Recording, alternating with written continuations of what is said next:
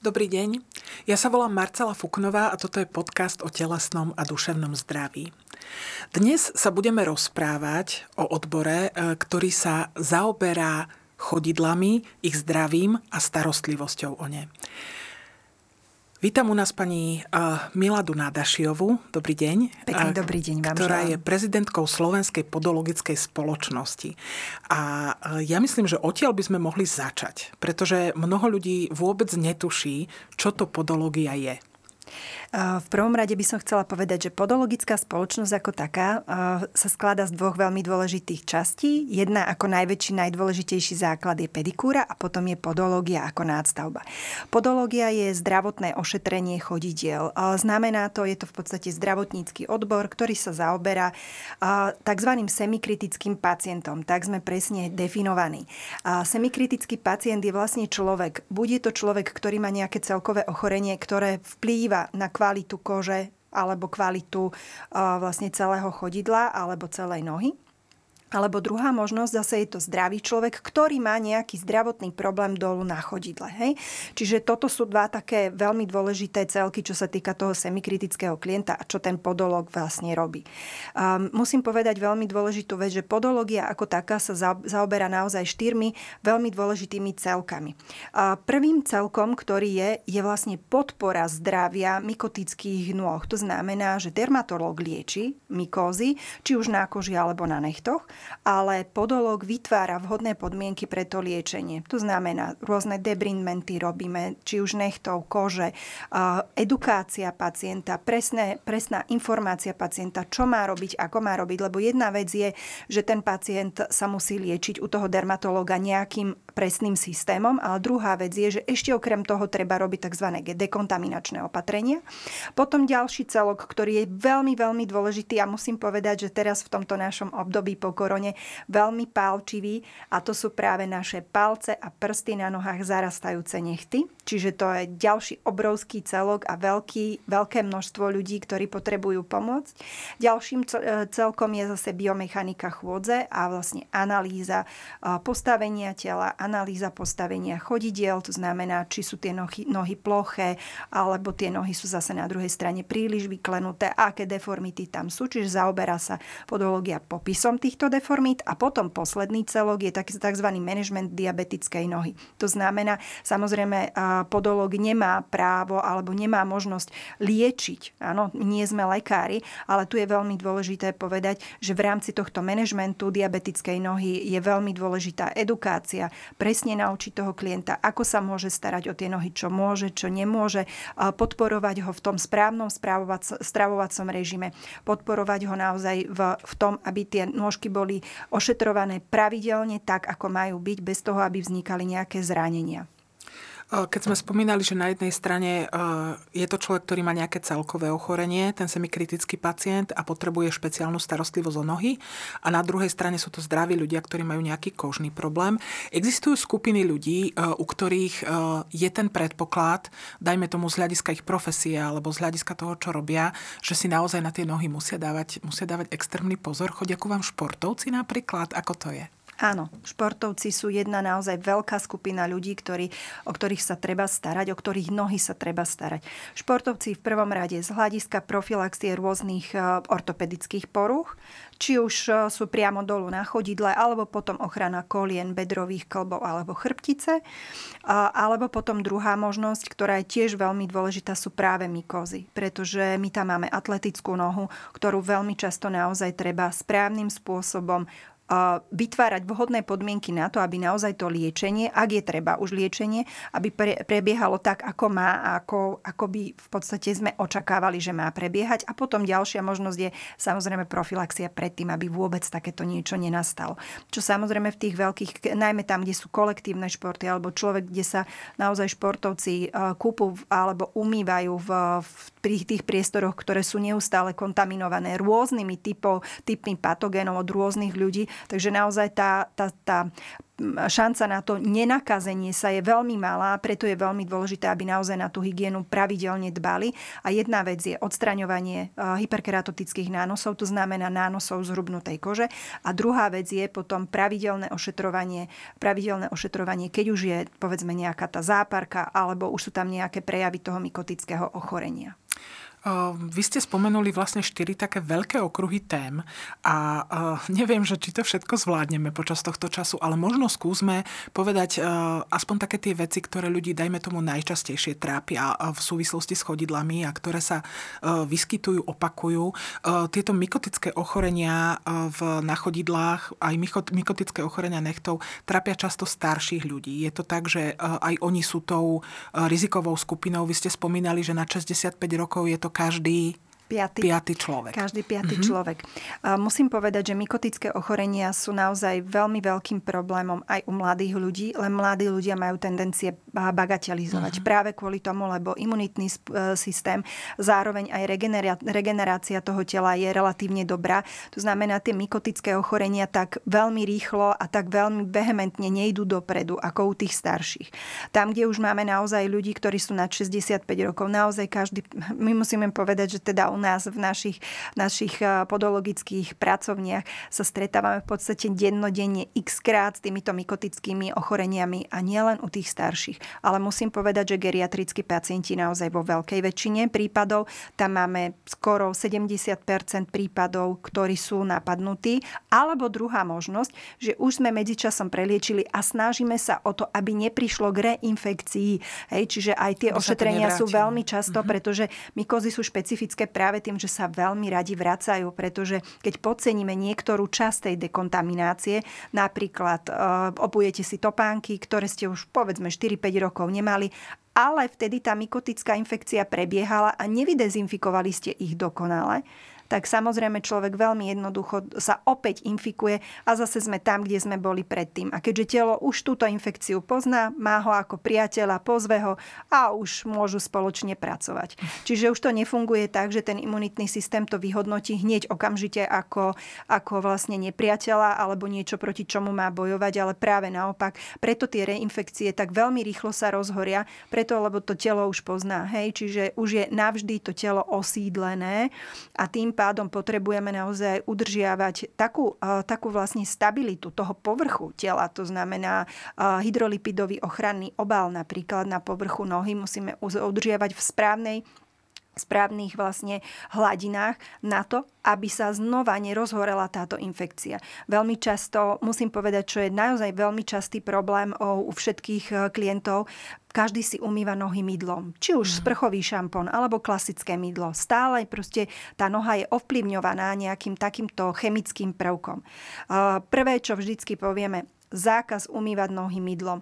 Ľudia samozrejme cítia potrebu si umyť nohy mydlom práve kvôli tomu, lebo tie, tie nožky, ktoré sú napadnuté mykózou, tak tie veľmi často sú veľmi intenzívne cítiť. Čím výraznejšie sú tie nohy cítiť, tým výraznejší je samozrejme aj, je aj ten, môže byť aj ten mykotický nános, respektíve môžu tam byť tie patogény. Nutne nemusia, ale e, naozaj ten féter veľmi často tie baktérie spôsobujú. Presne.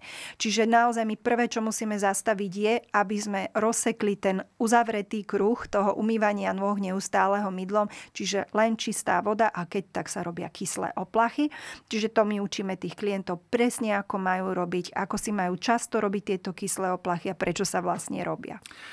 Keď človek teda má naozaj toto mykotické kožné ochorenie na nohách alebo mu začína, je v nejaká možnosť to spoznať? Čo človeka upozorní, že pozor, že toto môže byť mykoza a čo by mal mal urobiť? Teda samozrejme okrem toho, že pôjde k dermatológovi.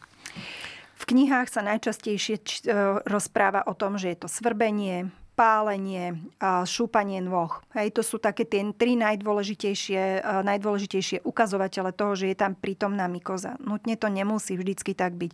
Naozaj musím povedať, vo veľkej väčšine prípadov je to o tom, klient príde, pozrieme sa na tú nôžku a poviem, viete, no, musím vyjadriť podozrenie, s veľkou pravdepodobnosťou ide o mykotické ochorenie, potrebujeme zistiť, či tam je teda prítomný patogen alebo nie, pretože mykozu veľmi radi imitujú aj psoriáza, rôzne atopy atopické exémy a podobné, presne. Rôzne iné ďalšie ochorenia. Čiže to, čo ako mykoza vyzerá, nemusí byť nutne mykoza. To, čo ako mykoza nevyzerá, ešte neznamená, že to nie je mykoza. Čiže toto je veľmi dôležité povedať. Čiže naj, uh, najlepší spôsob, ako zistiť, či tie nôžky sú v poriadku alebo nie sú v poriadku, je naozaj aspoň raz za čas navštíviť podologa, ktorý teda pohľadovo posúdi prvom rade pohľadovo sa posúdi a potom na základe toho pohľadového posúdenia sa potom rozhodneme, či ideme do toho, že si urobíme nejaké mikrobiologické skúmanie alebo si ho neurobíme toto skúmanie. A keď urobíme, tak vyhodnocujeme, ako na tom vlastne ten človek je a odosielame potom automaticky k dermatológovi už celého pripraveného, edukovaného pacienta tak, aby naozaj mohlo to liečenie prebiehať najlepším spôsobom, ako sa len dá a najrýchlejšie, ako to len ide, lebo veľmi často prichádzajú e, klienti, ktorí sú demotivovaní. A ja už som skúšal všeličo, ja už som si kúpoval všeličo a z telky a z, z internetu som si tam kupoval, to kupoval. Obrovské množstvo financií, ktoré už je minutých, človek demotivovaný a teraz vy toho takéhoto demotivovaného človeka potrebujete znova namotivovať na tú liečbu, aby naozaj chránil to svoje telo, aby sa snažil liečiť, ale samozrejme ešte tie tiež je veľmi dôležitá prognostika. My na základe postihnutia nechtu, na základe postihnutia kože, rozsevu, aký je veľký, na základe e, toho, aká je tam kombinácia patogénov a na základe celkových ochorení daného klienta, ktorý je, už by sme mohli povedať pacienta, lebo on je pacient tým, že má naozaj e, rôzne ochorenia, tak na základe toho vyhodnocujeme určitú prognostiku. Lebo napríklad pokiaľ máme geriatrického pacienta, ktorý je ležiaci, a má naozaj vysoký rozsah, všetkých 10 prstov napadnutých, obrovské zhrubnuté nechty a podobne. A má tam, ja neviem, ďalších 50 liekov, alebo teda 20 liekov predpísaných. To znamená liekovky, v podstate moja stará mama tomu hovorila bombóny. Takže pokiaľ to naozaj tento človek takto berie, tak skutočne je veľmi ťažké dosiahnuť úplné vyliečenie. Takže my musíme potom naozaj e, pri vždycky ku konkrétnemu človeku urobiť si nejakú prognostiku. Má to zmysel, nemá to zmysel, alebo je ten človek ochotný ísť do toho za týchto okolností, alebo radšej, radšej poďme cestou to, takouto takouto a budeme príjmať to, že dobre, nie sme schopní vyliečiť z nejakého dôvodu, či už z dôvodu rýchlosti rastu, z dôvody, do, dôvodu rôznych cievných ochorení a tak ďalej a tak ďalej, tých súvislí, sú, sú vzťažných ochorení, ktoré naozaj majú veľký vplyv na regeneráciu kože, na regeneráciu nechtov ako takých, na to, aby, aby vôbec naozaj to liečenie mohlo prebiehať a povieme si, dobre, tak budeme, ale, budeme mať stále dávky určitých, určitých liekov, ktoré budeme zabezpečovať, ktorým budeme zabezpečovať, že ten človek bude neinfekčný pre svoje okolie a svojmu telu nebude spôsobovať ďalšie problémy, že by sa tá mykoza mohla ďalej niekam rozšíriť, hej? že by sa mohla niekam posunúť. Čiže aj tie prognostiky sú pre nás veľmi dôležité a tie prognostiky naozaj je tiež dvo, dosť dôležité robiť na, samozrejme v, sú, v súvislosti s ochoreniami toho klienta. Môžeme si skúsiť ale možno povedať naozaj, že teda okrem toho, že uh, ísť k tomu dermatológovi, navštíviť toho podologa, uh, v, ako sa starať o takéto chodidlá doma? Čo robiť, aby uh, sme to, čo tam oni dosiahnu, keď ste hovorili, že edukujete tých pacientov, aby sme to, aby sme to nezmarili? Podstate, ako sa o tie nohy starať? Starostlivosť doma je v prvom rade o tom, aby si človek pravidelne ošetroval, respektíve umýval nohy čistou vodou. Čistá voda je naozaj absolútny základ, ktorý potrebujeme. Ten, tie nôžky naozaj aj v medziprstnom prostrie, prie, priestore naozaj treba veľmi často, veľmi pekne vyčisťovať. Občas je naozaj dôležité zobrať aj kúsok vatičky a povytierať pomedzi prsty. To je základná hygiena. Áno, neumývať nohy mydlom, ale pravidelne každý deň vytierať aj medzi prstami. Pretože pokiaľ máme tie prsty úplne na sebe nalepené, až sú vyslovene doslova do písmena zlepené, to je absolútne vhodná pôda preto, aby sa nám tí patogény tam... sa krížia prsty napríklad, napríklad tým starším tak, tak, deformáciách. Presne. Čiže tam to je táto hygiena. Ale potom ďalej je veľmi dôležité, ako sa správam k ponožkám, pančuškám, topánkam, kobercom, všetko to, čo dochádza do kontaktu s nohami. U klientov, ktorí, ktorí majú sami, na, sami vlastne na starosti sami seba ešte, čiže tie samoobslužné činnosti naozaj prebiehajú bez problémov. U týchto klientov vždycky hovoríme, nohy neutierajte do uterákov, používajte jednorázové papierové servitky kuchynské, kvalitné, ktoré sú, ktorými si naozaj medzi prstami po umytí pekne vy, vytriete. Ak lekár nariadi nejaký typ oplachu, ktorý treba robiť pravidelne, nejaký typ roztoku, ktorý sa vtiera do kože alebo do okolia nechtov, musí to robiť ten klient naozaj pravidelne. Hej? Čiže aj toto je súčasť tej edukácie. Čiže nie je to len tak, že jedenkrát ten klient príde na to podologické ošetrenie a tým sa to preňho končí. Ošetrovanie typu, že si bude klient doma sám orezávať hyperkeratozy, to znamená zhrubnutú kožu, alebo že si bude o, o pilníkom pilníkovať nechty a podobne. Máme s tým veľmi zlé skúsenosti. Buď to ten klient vôbec nevie urobiť, ak sú tie nánosy naozaj obrovské, alebo druhá možnosť, ak tie nánosy také veľké nie sú, tak potom títo klienti zase sú extrémne poctiví a vybrúsia si, takže sa e, vybrúsia si či už nechty alebo kožu tak, že v podstate vznikajú zápalové procesy v tej kože a nechtoch alebo nechtových lôžkach už len kvôli tomu, že sú veľmi prebrúsené. Čiže sme radšej, keď tieto, tieto, tieto techniky toho ošetrenia nechá sa na, na nás do tej profesionálnej praxe, aby sme naozaj robili tie pravidelné ošetrenia A mesiac, alebo povedzme pri tých veľkých hyperkeratozách A3 týždne a potom postupne predlžujeme. A potom samozrejme je naozaj tá dekontaminácia. To znamená používanie rôznych chemických prostriedkov, či už na pranie, na ošetrenie ponožiek, silonky. Áno, to je, to je taká obrovská veľká téma. Nosiť či nenosiť. No povedzte dáme, že nemá nosiť silonky, hej, keď je zvyknutá chodiť v, v sukni a v podstate tie silonky sú jej celoživotná nejaká púť, áno, obdev. v podstate obdev, presne. Takže uh, naozaj my musíme presne určiť, ako majú sa starať o tie všetky kontaktné, kontaktné odevy, ktoré prichádzajú do kontaktu s tými nohami a naozaj pravidelne, že to treba robiť pred obliekaním a samozrejme po vyzlečení. Že topánky treba A24 hodín meniť. To znamená, ak ja mám dneska jedny topánky, na druhý deň by som si nemala tie isté topánky dať. Mala by som si tie topánky dať povedzme až o 48 hodín. Hej? Alebo keď, dobre, v poriadku, poďme teda do toho, že nemáte veľa topánok. Aj to sa stáva. Samozrejme, každý, máme iné, každý, máme, každý máme preferencie. Niektorí ľudia sú takí, že si kúpia jedny topánky a až do zodratia ich nosia. A tam je naozaj veľmi dôležité hľadiť hľadisko obnosenosti topánok. Pokiaľ je topánka obnosená, obnosená dezinfekcia už nepomôže. Mm. Preto, lebo topánka je zvnútra vystlaná kožou, ktorá je samozrejme infikovaná. A vy ju síce na povrchu zničíte, ale tie mykózy, keď tá, infek- keď tá dezinfekcia sa vyparí, tak vlastne tá infekcia znova prerastie cez celý ten povrch a opäť môže dôjsť k ďalšej infekcii. Čiže naozaj veľmi dôležité hľadisko obnosenosti týchto pánok. A potom samozrejme napríklad e, využívanie e, sušičov na topánky. Hej. U nás veľmi často riešime to, že na topánky vydezinfikujeme, necháme chvíľočku preschnúť a pekne nasunúť na sušiče a nech sa pekne preschnú. Pretože tie sušiče vytvoria naozaj príliš vysokú teplotu na to, aby tie mykozy tam, alebo tie patogény, pretože nie vždycky to musia byť vláknité huby, bývajú to aj baktérie, ktoré sú veľmi často vyvolávateľmi mykotických ochorení, takže uh, musíme ich pozabíjať, ako keby uvariť. Hej?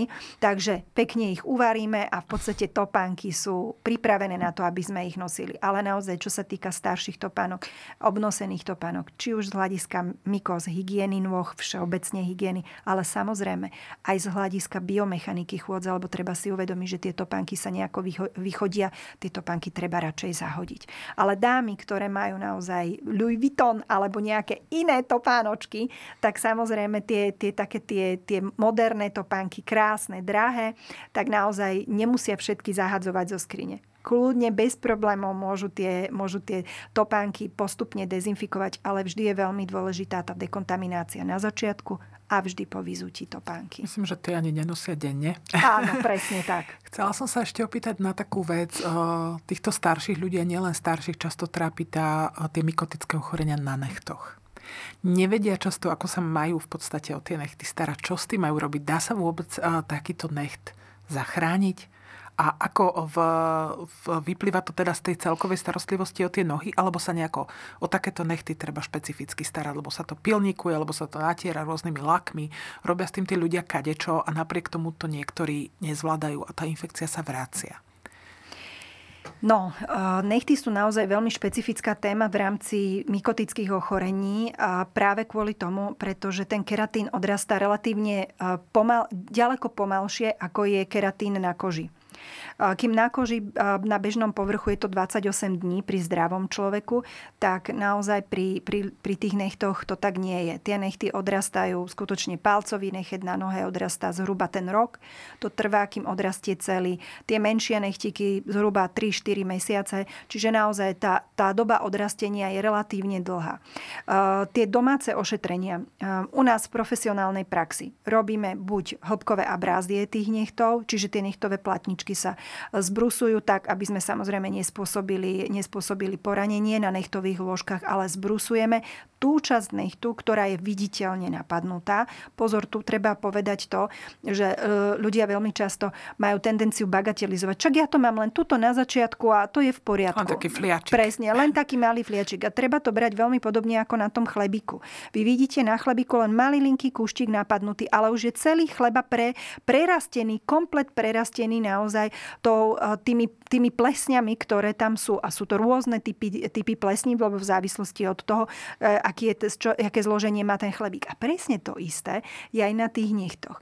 Čiže my vidíme len malý linký kúštik, ale celá nechtová platnička už je napadnutá. Čiže ak má klient len malý kúsok napadnutý, musí počkať, kým komplet celá nechtová platnička pri tom liečení naozaj musí aplikovať, dezinfikovať, dekontaminovať stále dookola, až kým nevyrastie celá, aj tá nenapadnutá, aj tá viditeľne nenapadnutá. Ak je napadnutý celý necht, tam je naozaj veľmi špecifická situácia práve kvôli tomu, lebo tam už treba urobiť hĺbkovú abráziu, alebo sa robí lakúna metóda. Lakúna metóda tá prišla z Veľkej Británie. Tam sa robia také špeciálne dierky, aby vlastne povrchové a lokálne antimikotika mohli Prenikli. ísť lepšie prenikali vlastne cez ten tvrdý keratín a aby vlastne tie napadnuté zóny, lebo najčastejšie sa napad, sú napadnuté tie časti nechtu, ktoré sú blízko k nechtovým valom. A ono to vlastne ako keby cestuje k tomu nechtovému koreňu, čiže odtiaľ, odkiaľ ten nechet vyrastá. vyrastá. Hej? A základná rovina rovnica je, aby nechet rástol rýchlejšie, ako je tá, ten patogen schopný prehrísť sa tým keratínom smerom do toho nechtového matrix. Čiže aj toto je veľmi dôležité hľadisko. Čiže naozaj by som povedala, že tie ošetrenia, naozaj profesionálne ošetrenia treba nechať na tú profesionálnu prax, pretože tá profesionálna prax vám presne povie a respektíve ten odborník presne vie, kam môže, čo môže zobrať, čo musí už zobrať, pretože naozaj, keď máme povedzme nechty, ktoré sú aj 2 cm a nie len do dĺžky, oni bývajú do výšky 2 cm, áno. Čiže potom veľmi často majú ľudia pocit, že im zarastajú nechty, ale nechty nezarastajú, oni sú len mykotické a tak veľmi hrubé, že ich naozaj treba zbrusovať z hrubky a to doma s pilničkom naozaj ide veľmi, veľmi obtiažne. A musím povedať, že som sa ešte nestretla s tým, kde by naozaj s pilníkom krásne vedeli vyčistiť úplne dokonale tie nechty. Takže naozaj tam už treba tú frézu rotačnú pekne krásne to zobrať tak, aby sme sa dostali až tam, kde tie liečiva sú schopné preniknúť cez ten tvrdý keratín až k tomu nechtovému lôžku, aby naozaj mohol vyrastať uh, už zdravý, zdravá, zdravá časť toho nechtu. A toto, kým je vidieť vôbec prvé výsledky, čo je veľmi dôležité. Ľudia majú tú tendenciu, že prvý týždeň sú veľmi aktívni v tom liečení. Áno, prvý týždeň to ide, aj trikrát denne sa tomu venujú. Ale to nie je pravda. Prvý týždeň je nič. To je veľmi krátka doba. My vždycky hovoríme, prvé výsledky bude vidieť za 3-4 mesiace na nechte. Hmm. A ten nechtík naozaj uh, skutočne až 3-4 mesiace trvá, kým vidíme vidíme prvé výsledky. To ešte nie sú ani citeľné pre klienta. To len profesionál, keď si potlačí kutikulu, tak vidí, že a, dobre, už ste na správnej ceste, budeme ďalej pokračovať, ale my musíme naozaj robiť pravidelne tie, pravidelne tie abrázie. Čiže ja to vždycky klientom vysvetľujem tak, že predstavte si v kuchyni. Keď máte v kuchyni smeti, Zbytočne naň do tých smetí budete liať tú dezinfekciu. Tie smeti nezmiznú. Vy ich najprv musíte vyniesť. Až potom ten kôž musíte vydezinfikovať. Čiže to liečivo je tá dezinfekcia. Ale to, čo my potrebujeme alfa omega urobiť, je vyniesť tie smeti. A tie smeti sa v tej, v tej domácnosti stále kopia. Čiže stále ich musíte dávať preč. Takže naozaj tá, tá pravidelnosť toho ošetrenia v prípade teda mykotického, mykotickej infekcie je veľmi dôležitá. Za prvé, potrebujeme kvôli tomu, aby koža a nechty boli správne ošetrené.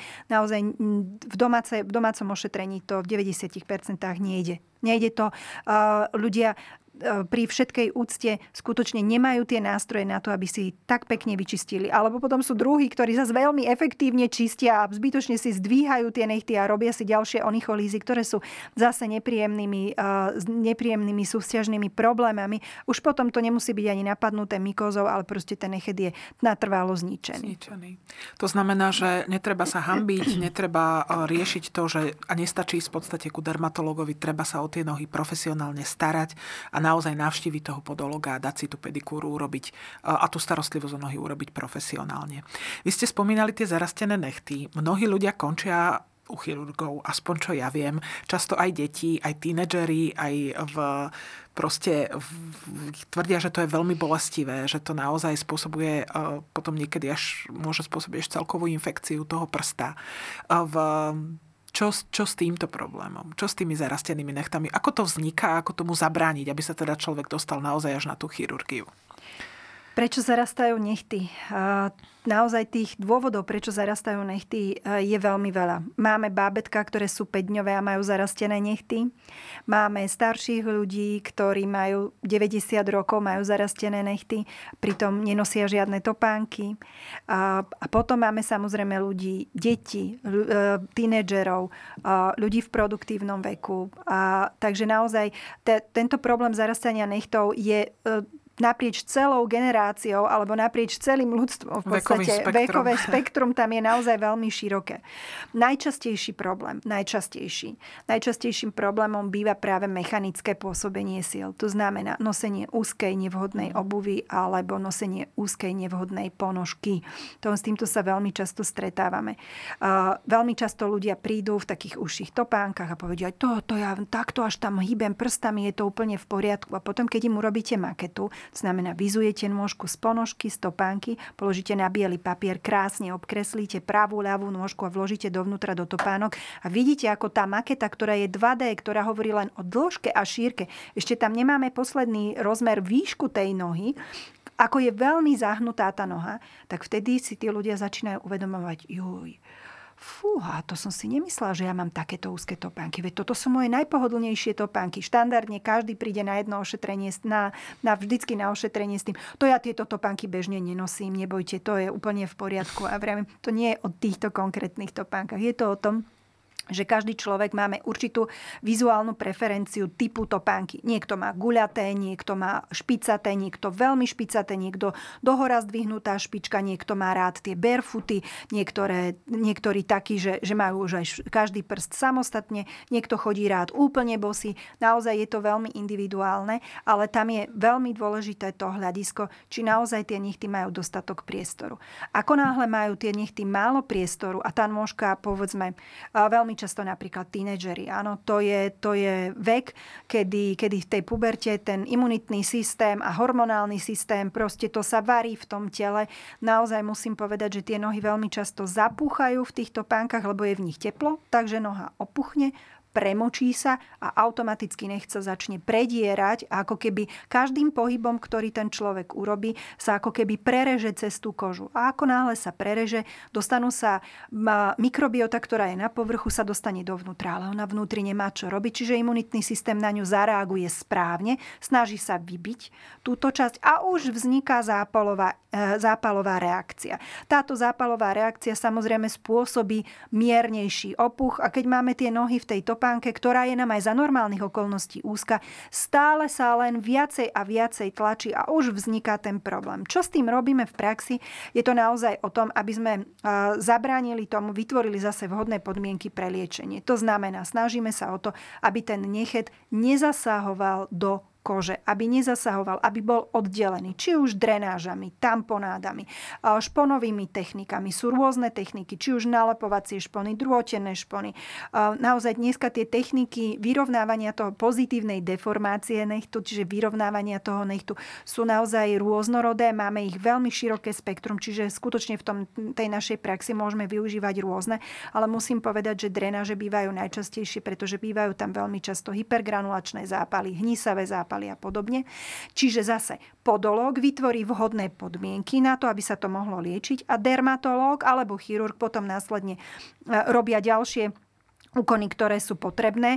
Ak sú potrebné, tak robia sa alebo predpisuje sa nejaká antibiotická liečba, či už lokálna alebo celková antibiotická liečba, vzhľadom na to, aký máme vlastne ten nechtík.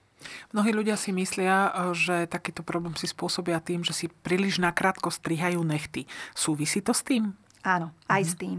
Aj s tým to súvisí. Veľmi často muži s týmto zápasia. Mm-hmm. Muži majú tendencie, tak si poriadne ostriham tie nechty, nech mám dlhšie pokoj, nech sa s tým nemusím trápiť. Tak si poriadne vystrihne ten nechet pomaly až do polky a potom to začína zarastať. Áno, nechet musí byť v tom nechtovom vale. To znamená, tie záhyby kožné, ktoré sú okolo nechtu z jednej, z pravej a z ľavej strany toho nechtu, naozaj tie musia byť vyplnené nechtom, pretože je taká základná rovnica. Nechet je vedený nechtovým valom a nech nechtový val nech, nevedie nechet. Ako náhle tam ten necht nemám, tam sa ten nechet bude mať tendenciu stáčať, aby si ten nechtový val vytvoril. Áno, a už vzniká deformácia, ktorá môže viesť k tomu, že ten nechet bude bolestivý. Lebo pozor, nie každá deformácia vždycky musí znamenať, že ten nechet automaticky musí bolieť. Lebo niektoré deformácie vidíme v praxi, že si hovorím, že fú, tak toto musí toho klienta naozaj veľmi bolieť a on mi povie, nič ma neboli, všetko je v poriadku. Čiže ten nechet je zdeformovaný. Áno, viditeľne je zarastený, ale klientovi nie nespôsobuje problém. Je to skôr raritné, ale aj sú aj takéto prípady. Čiže naozaj to strihanie nechtov. Máme naozaj u detí, ktoré sa dostávajú do veku, kedy si začínajú same strihať nechty. Tak tam sa veľmi často stáva, Alebo že si, si zastrihnú. No, musím povedať, že musím povedať naozaj v poslednom období mm. veľkým nešťastím nehryzu si nechty už len na rukách, ale aj na nohách. Mm. Býva to veľmi, veľmi často a naozaj je to obrovský problém. Alebo trhajú, trhajú si nechty. Uh-huh. Deti si veľmi často trhajú nechty a to je naozaj obrovský problém, pretože tam už nebojujeme len so samotným zápalom a samotným nechtom, alebo s teličkom, vnútrom tela ako takým, ale my tu už vlastne bojujeme aj s mysľou. Čiže my už tu musíme toho klienta naozaj uh, informovať o tom, že má problém, má istú, lebo je to istá forma uh, seba poškodzovania. Seba poškodzovania. Čiže my naozaj musíme edukovať toho klienta, že pozor, máme to tu, musíme sa na to sústrediť a musíme sa sústrediť na to, aby sme si to nerobili preto, lebo nám to spôsobuje isté problémy, ktoré potom následne už sú bolestivé. Hej? Takže Naozaj je to veľmi ťažký mm. problém, veľmi ťažký problém, pretože naozaj mnohokrát bojujeme s veternými mlynmi, najmä u tých mladších. U tých starších už je to také, že tí, tí, tí, ktorí už sú v tom produktívnom veku, tam už tí ľudia viacej vedia ohodnotiť tú situáciu z hľadiska budúcnosti neriešia len to, čo je v tejto aktuálnej chvíli. Ale teda u tínežerov musím povedať veľmi často naozaj to hryzenie nechtov a trhanie nechtov to býva veľmi, veľmi častý dôvod, prečo, čo, prečo zarastajú nechty. A pritom im by tie nechty vôbec nemuseli zarastať. Len oni toľko do nich džubu, toľko sa im venujú, že to až celé, úplne celé zničia a je to proste celé zle. Čiže to, toto býva obyčajne najväčší, najväčší dôraz e, pri ošetreniach na to, prosím, nechaj to na mňa nechaj to na mňa, nerieš svoje nohy. Budeš nosiť doma ponožky a hotovo. Takže naozaj chvíľočku to niekedy trvá, ale obyčajne sa do, vieme dostať nejakému normálnemu koncu a, a dá sa to bez problémov ošetriť. Možno, že naozaj, keď tí tínedžeri pochopia, že to tým nohám skutočne ubližuje a že si spôsobia naozaj bolestivé, bolestivé stavy. V Spomínali sme aj chodidlo ako také, klembu, chôdzu. A s akými problémami prichádzajú ľudia za vami v tejto oblasti? Čo ich trápi? Tu je to naozaj obrovské spektrum všelijakých problémov. Prvé čo, keď klient príde na tzv. podologickú analýzu, na tento popis toho problému, tak prvé čo vždycky sa pýtam, pekný dobrý deň, čo vás trápi, čo vás ku mne priviedlo, čo vám povedalo, že podologická analýza, s čím by vám vedela pomôcť. Každý má naozaj rôznorodé problémy, ale u detí to veľmi často býva o tom, že prídu povedzme s 5-6 ročnými deťmi. Jeho bolia nohy. Hmm. Ako je to možné? Však je taký mladý, nemajú ho čo bolieť nohy. No nie, nie. Naozaj veľmi často tie nohy bolia potom s tými deťmi, keď komunikujete. Oni inak vedia veľmi krásne povedať. Už aj tie menšie deti, aj štvoročné deti vedia krásne povedať, kde ho boli bolí tá nožička, mm. keď ho bolí. Čiže už vieme naozaj s tým pekne pracovať. Vo veľkej väčšine prípadov je to o tom, že sa, vlo, že sa zvolí vhodná vložková terapia a, a plus k tomu nejaká rehabilitácia, nejaká fyzioterapia a naozaj ten stav sa krásne stabilizuje. Čiže veľmi často bolesti piec sú to bolesti nôh ako takých. Veľmi často bývajú potom problémy s, s, s takými výrastkami. Veľmi často to býva halux valgus, to, čo väčšinou poznáte ako taký veľký, veľká, veľká vybulina tu niekde pod v oblasti pod palcom, uh-huh. presne. Čiže ten vbočený palec. Veľmi často to býva napríklad pocit, viete, ja mám stále taký pocit, ako keby som tuto vpredu mal takú zhužvanú tú ponožku. Tuto ju mám stále, stále mám ten pocit zhužvanej ponožky, alebo druhá, to už je pokročilé štádium potom, keď majú už, už brnia im prsty, trpnú uh-huh. im prsty, hej, štvrtý, pia, tretí, štvrtý prst veľmi často. Čiže až Čiže takéto až problémy. takéto problémy. Mm. Čiže naozaj, naozaj sú, sú to rôznorodé problémy. Niektorí prichádzajú s tým, viete, no bolí ma chrbtica, ja to na fyzioterapii, rehabilitácii riešim, ale poslali ma ešte na podológiu, že či náhodou nemám nejaké problémy s nohami.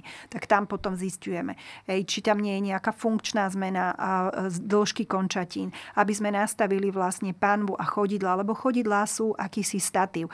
Ale je veľmi dôležité povedať, že to naše telo sú spojené nádoby. Neexistuje, že niečo ovplyvníte a neprejaví sa to hore, alebo to, čo sa deje hore, aby neovplyvnilo na, nemalo vplyv na to, čo sa deje dolu.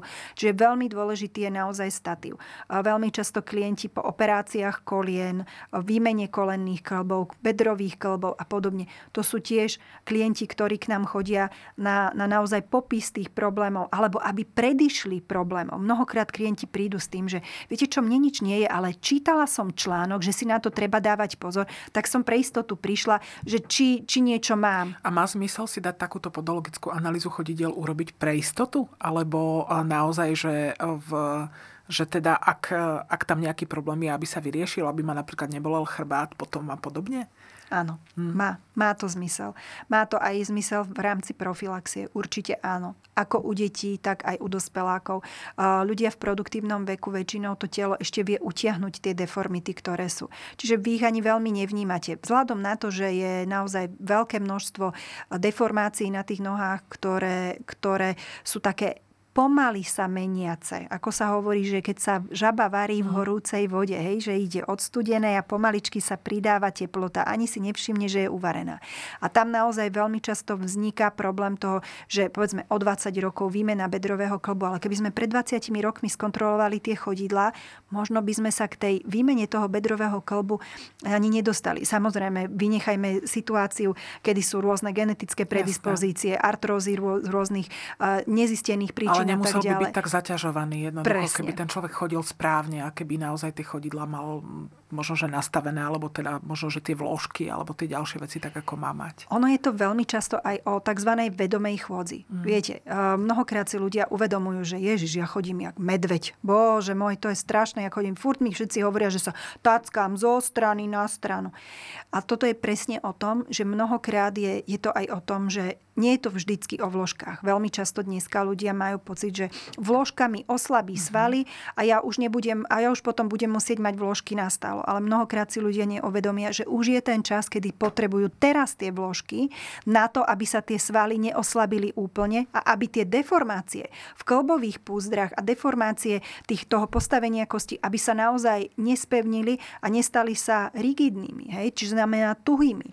Čiže naozaj vo veľmi, veľmi často je to o tom, veľmi často si ľudia myslia, a tak ja si dám vložku nejakú ortopedickú a mám to vybavené navždy. Áno, zlepší sa komfort chôdze, ale to neznamená, že sa zastaví e, progres tej deformácie, ktorá tam je. Čiže v mnohých prípadoch je to naozaj o tom, že my tých klientov odosielame ako pacientov na ortopédiu, lebo sú tam rôzne zápalové zmeny, ktoré si naozaj vyžadujú tú lekárskú starostlivosť. Čiže netreba to vidieť len v tom diapazóne, že to je a vložka, hotovo a mám to z krku Nie. Veľmi často si to vyžaduje aj naozaj ten pohľad toho človeka, aby sa sústredil na to svoje telo. Hej, viem, ako mám chodiť. Hej, uh, tak sa trošičku vystriem, posuniem sa dozadu, uh, nacvičujem si doma to správne postavenie tých chodidiel, sa, stúp, stúpam. Uh, ďalšie veci, uh, veľmi často rehabilitácie, nestability bedrových klbov, uh, nestability uh, svalov, ktoré, ktoré medzi sebou hrajú ako, ako spoluhráči. Áno? Čiže ak nefunguje jeden správne, ani ten druhý nebude fungovať správne, napriek tomu, že on poškodený reálne nie je, ale my sa mu potrebujeme venovať viacej. Čiže je to, je to naozaj o tom, že my veľmi často klientom poviem, dobre, v poriadku, nechcete ísť hneď do vložkovej terapie, lebo sa obávate ochabnutia svalov, to je v poriadku, ale potom potrebujeme rehabilitáciu, lebo veľmi často sa práve stáva, že klient príde na takú profilaxiu, len si príde dať skontrolovať nohy je naozaj raritné, že tí ľudia nemajú nejaké zásadné problémy alebo tie, tie problémy sú tak minimálne a sú symetrické, že ich reálne si povieme, dobre, e, stačí len naozaj veľmi malá zmena nejakého toho životného štýlu, obúvania a podobne a majú vlastne po probléme. Ale veľmi často je to naozaj o tom, že aj pri tej rehabilitácii musíme s nimi zrehabilitovať, respektíve odosielať na rehabilitáciu, kde sa potom fyzioterapeut venuje tej etáži, ktorá je postihnutá a ktorá mi po nejakým spôsobom spôsobom vplýva dolu na tie chodidlá, aby ja som tie chodidlá potom mohla správne nastavovať tak, ako treba. Čiže dá sa povedať, že to sa ovplyvňuje navzájom. Áno. Je to tak. Veľmi. A v, keď ste teda hovorili, že ku vám tí ľudia prichádzajú v, aj profilakticky, aj s nejakým problémom, môžeme možno vymenovať, že s akými problémami sa stretávate najčastejšie? Najčastejšie sú to klasické plochonožia, Musím povedať, že v poslednom čase je to noha vyklenutá, eh, kedy eh, klienti majú či už drápovité alebo kladivkovité prsty, vytvárajú sa im kurie oka a nevedia prečo. Stále chodí pravidelne na ošetrenia tie kurie oka. Bolesti piet, tie veľmi často. Eh, rôzne zápalové pre, prejavy, povedzme, na petách, hej, ktoré už samozrejme mhm. musíme riešiť potom aj v súčinnosti s ortopédom rehabilitačným pracovníkom. Veľmi často sú to problémy halux valgus ten, to, je, to je naozaj tiež obrovská markantná skupina ľudí s týmito problémami. Keď najčastejšie sa tomu venujú ľudia samozrejme až vtedy, keď ich to boli. Keď ich to neboli, tak keď sa, sa tomu to príliš a tak ďalej.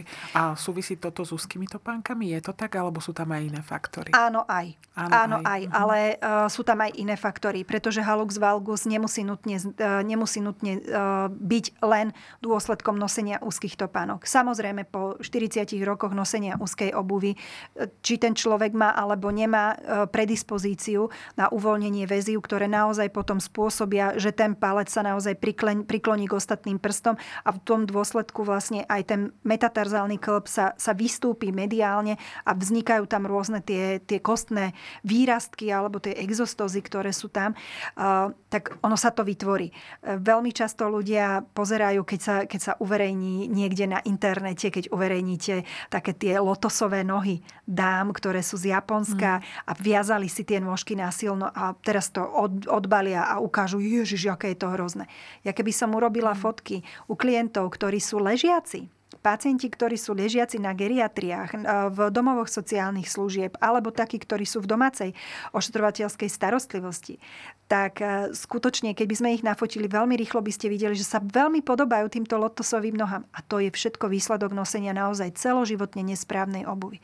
Veľmi často sa stane, že klienti prídu. No ale vedia, ja už 20 rokov nosím takéto široké babkovské topánky a furt ma tie nohy bolia, stále je to zlé. Áno, ale pred tými 20 rokmi ste 40 rokov nosili nesprávnu obu a to, čo sme vtedy zasiali, dnes žneme. A keďže sme tú nohu nezrehabilitovali, neposkytli sme, lebo my sme jej poskytli len priestor. Aj to je lepšie, než neurobiť vôbec nič. Áno, to je tiež veľmi dôležité.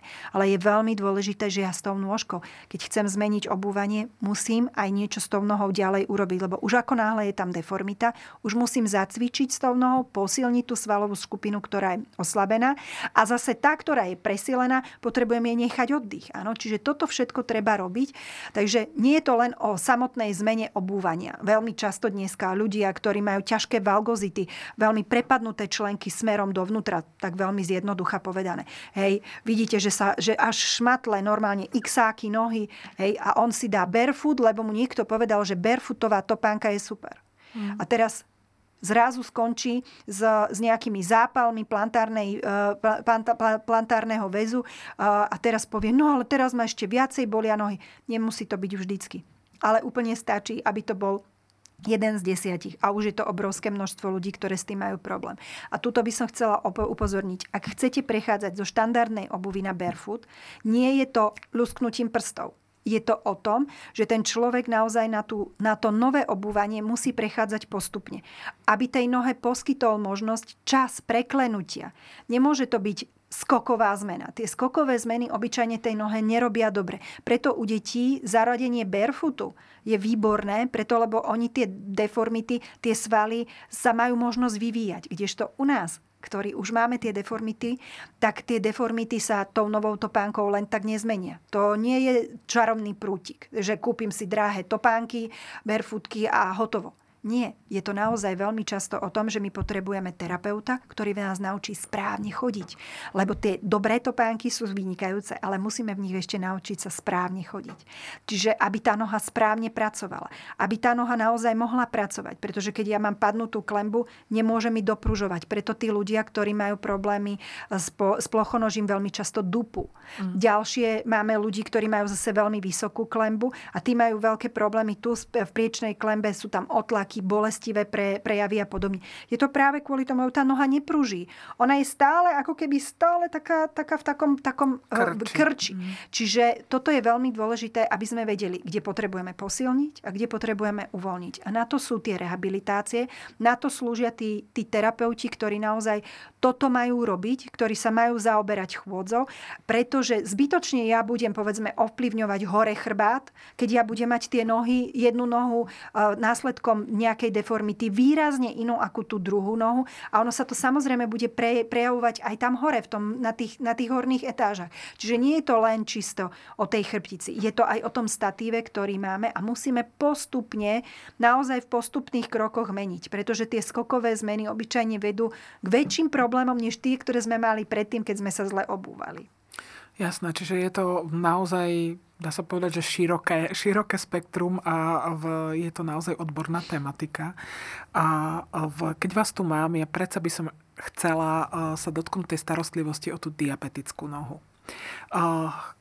Diabetici sú ľudia, ktorí sú naozaj ohrození diabetickou nohou, sú ohrození infekciou, majú často v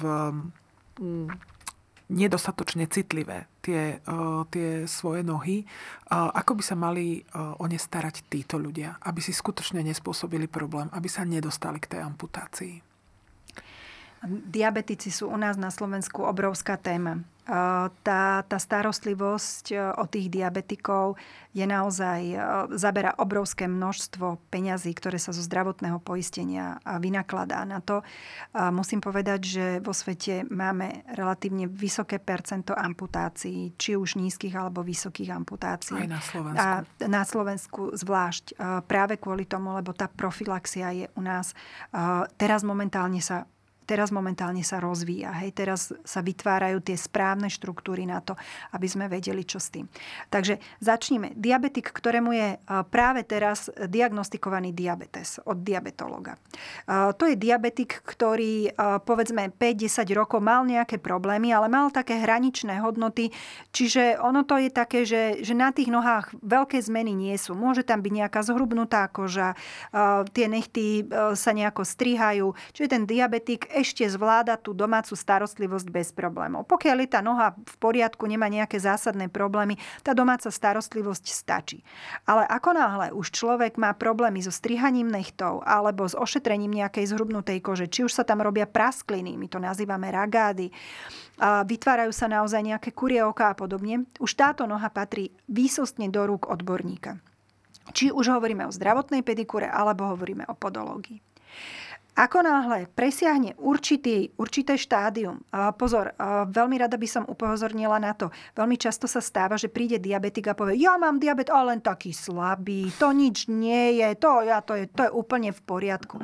Chcem upozorniť, naozaj veľmi dôležitá vec je, diabetes je ochorenie, ktoré je problémové od začiatku až do konca svojho, svojho prejavu, to znamená, až kým človek nezomrie. To, že sa nám zlepšili výsledky povedzme aktuálneho cukru alebo glikovaného hemoglobínu alebo ďalšie ukazovatele neznamená, že ten diabetes tam nie je, že to ochorenie neničí to telo len ho ničí výrazne, výrazne pomalšie. A tu je veľmi dôležité povedať, že diabetik, kým ešte naozaj dobre cíti tú nožku, tak skutočne e, tá odborná starostlivosť nie je e, až tak vyslovene vyžadovaná, že musí byť. Ale ako náhle sa znižuje tá citlivosť, tak vtedy áno. Ja vždy hovorím, ak, ste, ak sa dostanete k tomu, že ste diabetik, teraz ste diagnostikovaní, je dobre prísť e, na, na takú analýzu, kde si vlastne pozrieme kritickosť daného klienta. Pozrieme si, aká je tam citlivosť, lebo mnohokrát ľudia si ani neuvedomujú, že tá citlivosť sa reálne znížila. Veľmi často, keď e, monofilamentovku pozeráme alebo robíme si test ladičkami a podobne, tie základné testy, ktoré sú naozaj len, len jemné, sú povrchové, nezasahujeme, samozrejme podolog nemôže zasahovať vôbec do integrity. Ale tu je veľmi dôležité tie základné ukazovatele, keď si pozrieme, tak mnohokrát tí ľudia zostanú prekvapení, že na ruke to cítim, ale na nohe vôbec. Ako je to možné? A to je práve to, že ja som len slabý diabetik a silný diabetik. Ja vždycky hovorím, že myslíte, že žena v prvom trimestri je ako slabo tehotná, ale tá, ktorá ide tesne, rodí tá už je veľa tehotná. Nie, je tehotná. Koniec. A presne tak je to s tým diabetikom. On od začiatku až do konca stále má diabetes a je naozaj ten diabetik môže byť povedzme na diete, môže byť na liekoch, môže byť na inzulíne, môže už mať povedzme pumpu a tak ďalej, tak ďalej. Môžu byť naozaj rôzne štádia toho ochorenia, ktoré už tam sú, ktoré sú hodnotené podľa toho, ako prebieha ten proces liečenia u toho diabetologa. Ale tam je veľmi dôležité naozaj pravidelná tá kontrola tých nôh, pretože my si neuvedomujeme, ako veľmi máme zmenenú tú citlivosť tých nôh, kým to reálne človek vám niekto neukáže. Pretože naozaj mnohokrát sa stane, tým diabetikom niečo padne dovnútra do topánky. Ani si to nevšimnú. Mala som klienta, ktorý mal 44 nôžku. V čase, to už je 20 rokov dozadu, tu ešte na Slovensku tie diabetické topánky boli naozaj veľmi obmedzenie dostať, kúpiť a podobne. Tak sme zháňali niečo z Nemecka, tak na dĺžku, na šírku nohy, cez výrobcu sme posielali odliatok nohy, aby teda skúšali, poslali topánku, veľmi peknú naozaj. Bola veľmi drahá, musím povedať. No a klient si tie topánky obul. Vyzul si ich po 24 hodinách a volá mi Pani Milada, ja mám krvavé nohy. Ja hlavu v smutku, páne Bože, ako je to možné. A o dva dní mi volá, pani Milada, bohužiaľ, ja som si zvnútra v tej prednej časti vôbec nevybral tie výplňové papiere a mne sa tá... On ani necítil, že tam tie papiere má. Čiže vôbec si nebol vedomý toho, že tá noha to necíti, že tá noha to vôbec nevie. On až keď mal topánku plnú krvi a vybral tú nohu von, tak až vtedy si všimol, že je tam nejaký problém. A samozrejme to už bol obrovský problém. Potom sme to museli spoločne s chirurgom riešiť a tak ďalej, tak ďalej. Čiže liečilo sa mu to 7 krát dlhšie ako u zdravého človeka a to mal naozaj ten režim veľmi, veľmi striktný, pravidelný. Skutočne musím povedať, že aj dodržiaval aj stravovací režim, aj všetko, ale musím povedať, že naozaj skoro 3 štvrte roka, kým sme zahojili tieto rany, ktoré vznikli len tým, že si nevytiahol stopánky obyčajný papier. Oby obyčajný papier. A to si predstavte, Mám kolegu z Čiech, z Prahy, mal krásny prípad. Vraví, že ošetroval som na pete ragát, prasklinu. prasklinu. Nič zásadného, nič, naozaj nebolo to nič zásadného, nekrvácalo to, ale tak zvláštne to zvonilo. A ja som nevedel, čo to je. Trošku som len tak sondičkou, to je tak, že som len trošku vošiel do toho ragádu a ja som vám vybral úško, porcelánové úško. A toho klienta, tam bola aj pani manželka a vraví, že no toto sme hľadali. A on vstúpil na to úško a nebol si vedomý, dva týždne e, mal prestúpané normálne až v pete vrastené, vnútri samozrejme bol odoslaný na chirurgiu a tak ďalej. Čiže ten, ten, pro, ten proces potom bol relatívne zložitý. Ale vidíte, že to, predstavte si, že by ste mali v pete len kúštik skla, ako by vás to veľmi bolelo a ako veľmi muselo eh, nevy, nevykazovať tú bolest, ten bolestivý podnet na to, aby vôbec nevedel, že tam má úško porcelánové. Čiže tí ľudia naozaj si mnohí tie, noh, tie chodidla necítia a môžu si spôsobiť vážne zranenia tých nôh, čo skutočne tým pritom, ako sa im zlehoja infekcie, môže potom práve, eh, práve viesť, eh, viesť k tomuto. Vy ste spomínali diabetické topánky. Čo to je? To sú špeciálne, takto, sú to topánky, ktoré... Hm, Nemusia to byť vždycky nutne, že diabetické topánky, ale topánky, ktoré sú vhodné pre diabetika, majú isté, majú isté znaky, ktoré potrebujeme, aby boli dodržané. Potrebujeme, aby vnútri v tej topánke neboli švy, pretože ten diabetik to necíti, že sa mu tam odiera. Musí byť dostatočne priestraná toto pánka. To diabetici veľmi nemajú radi, najmä ženy, Naozaj musím mm. povedať, ale dneska už aj muži povedia, Ježiš, to, toto ja nebudem nosiť. Toto je hrozné, to vyzerá obludne. Ale uh, dneska už máme tieto panky naozaj pekne vyzerajúce. S pevnou podrážkou. Musí byť pevná, podrážka taká, ktorá zabezpečí dostatočnú oporu tej nohe. Pretože u diabetikov sa mení, uh, mení vnímanie toho okolia, toho, toho pod, podkladu, po ktorom chodia. Uh, prejdu sa povedzme po tvrdom podklade, ani nevedia. Ani nevedia, že je studený, teplý. Hej? Čiže toto sú všetko veci. Čiže naozaj tá podrážka musí byť dostatočne pevná, dávať dostatočnú podporu tej nohe, aby tá noha nemohla vaklať do strán a podobne. Ďalšia vec, veľká, veľký priestor a potom tiež je veľmi dôležité, aby tam bola aj samozrejme ochrana. Ochrana prstov, ochrana celej tej pety, čiže musia to byť meké podajné materiály. Sú určité typy topánok, už sú dneska aj výrobcovia topánok, ktorí vedia vyrábať dobré, kvalitné topánky, ale naozaj musím povedať, že vo veľkej miere sa stretávame s tým, že dneska na trhu nájdete topánky s označením vhodné pre diabetika, mm a sú to topánky, ktoré sú veľmi tvrdé, ktoré sú nepoddajné, majú tu, tu veľmi pružné, majú veľmi pružné podrážky a podobne. To naozaj pre diabetikov nemôže byť. Čiže toto sú veľmi dôležité veci, ktoré naozaj musíme riešiť u tých diabetikov. Akú obuv majú, v čom chodia. Samozrejme závisí to od toho, aká miera je tej nohy, že tá noha dáva tú odpoveď na ten povrch, po ktorom chodí. Hej, čiže to tiež veľmi dôležité. Takže správne strihanie nechtov, správna údržba nohy, nosenie vhodnej ponožky. Veľmi často sa stáva, minula som videla, koľko je to, možno 3 mesiace dozadu som videla na internete nádherný príspevok jedného pána doktora, ktorý ukazoval, ako vyzerá to ponožka, ktorá bola vritá doslova a do písmena. Ten vrch ponožky sa vriel dovnútra do koža, ten diabetik o tom ani nevedel.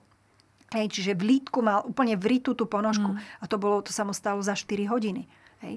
Takže naozaj to, to zovretie tej ponožky zase nemôže byť veľmi uvoľnená, lebo tá sa zase dostáva vnútri v topánke a potom to zase, roluje. zase uh-huh. roluje.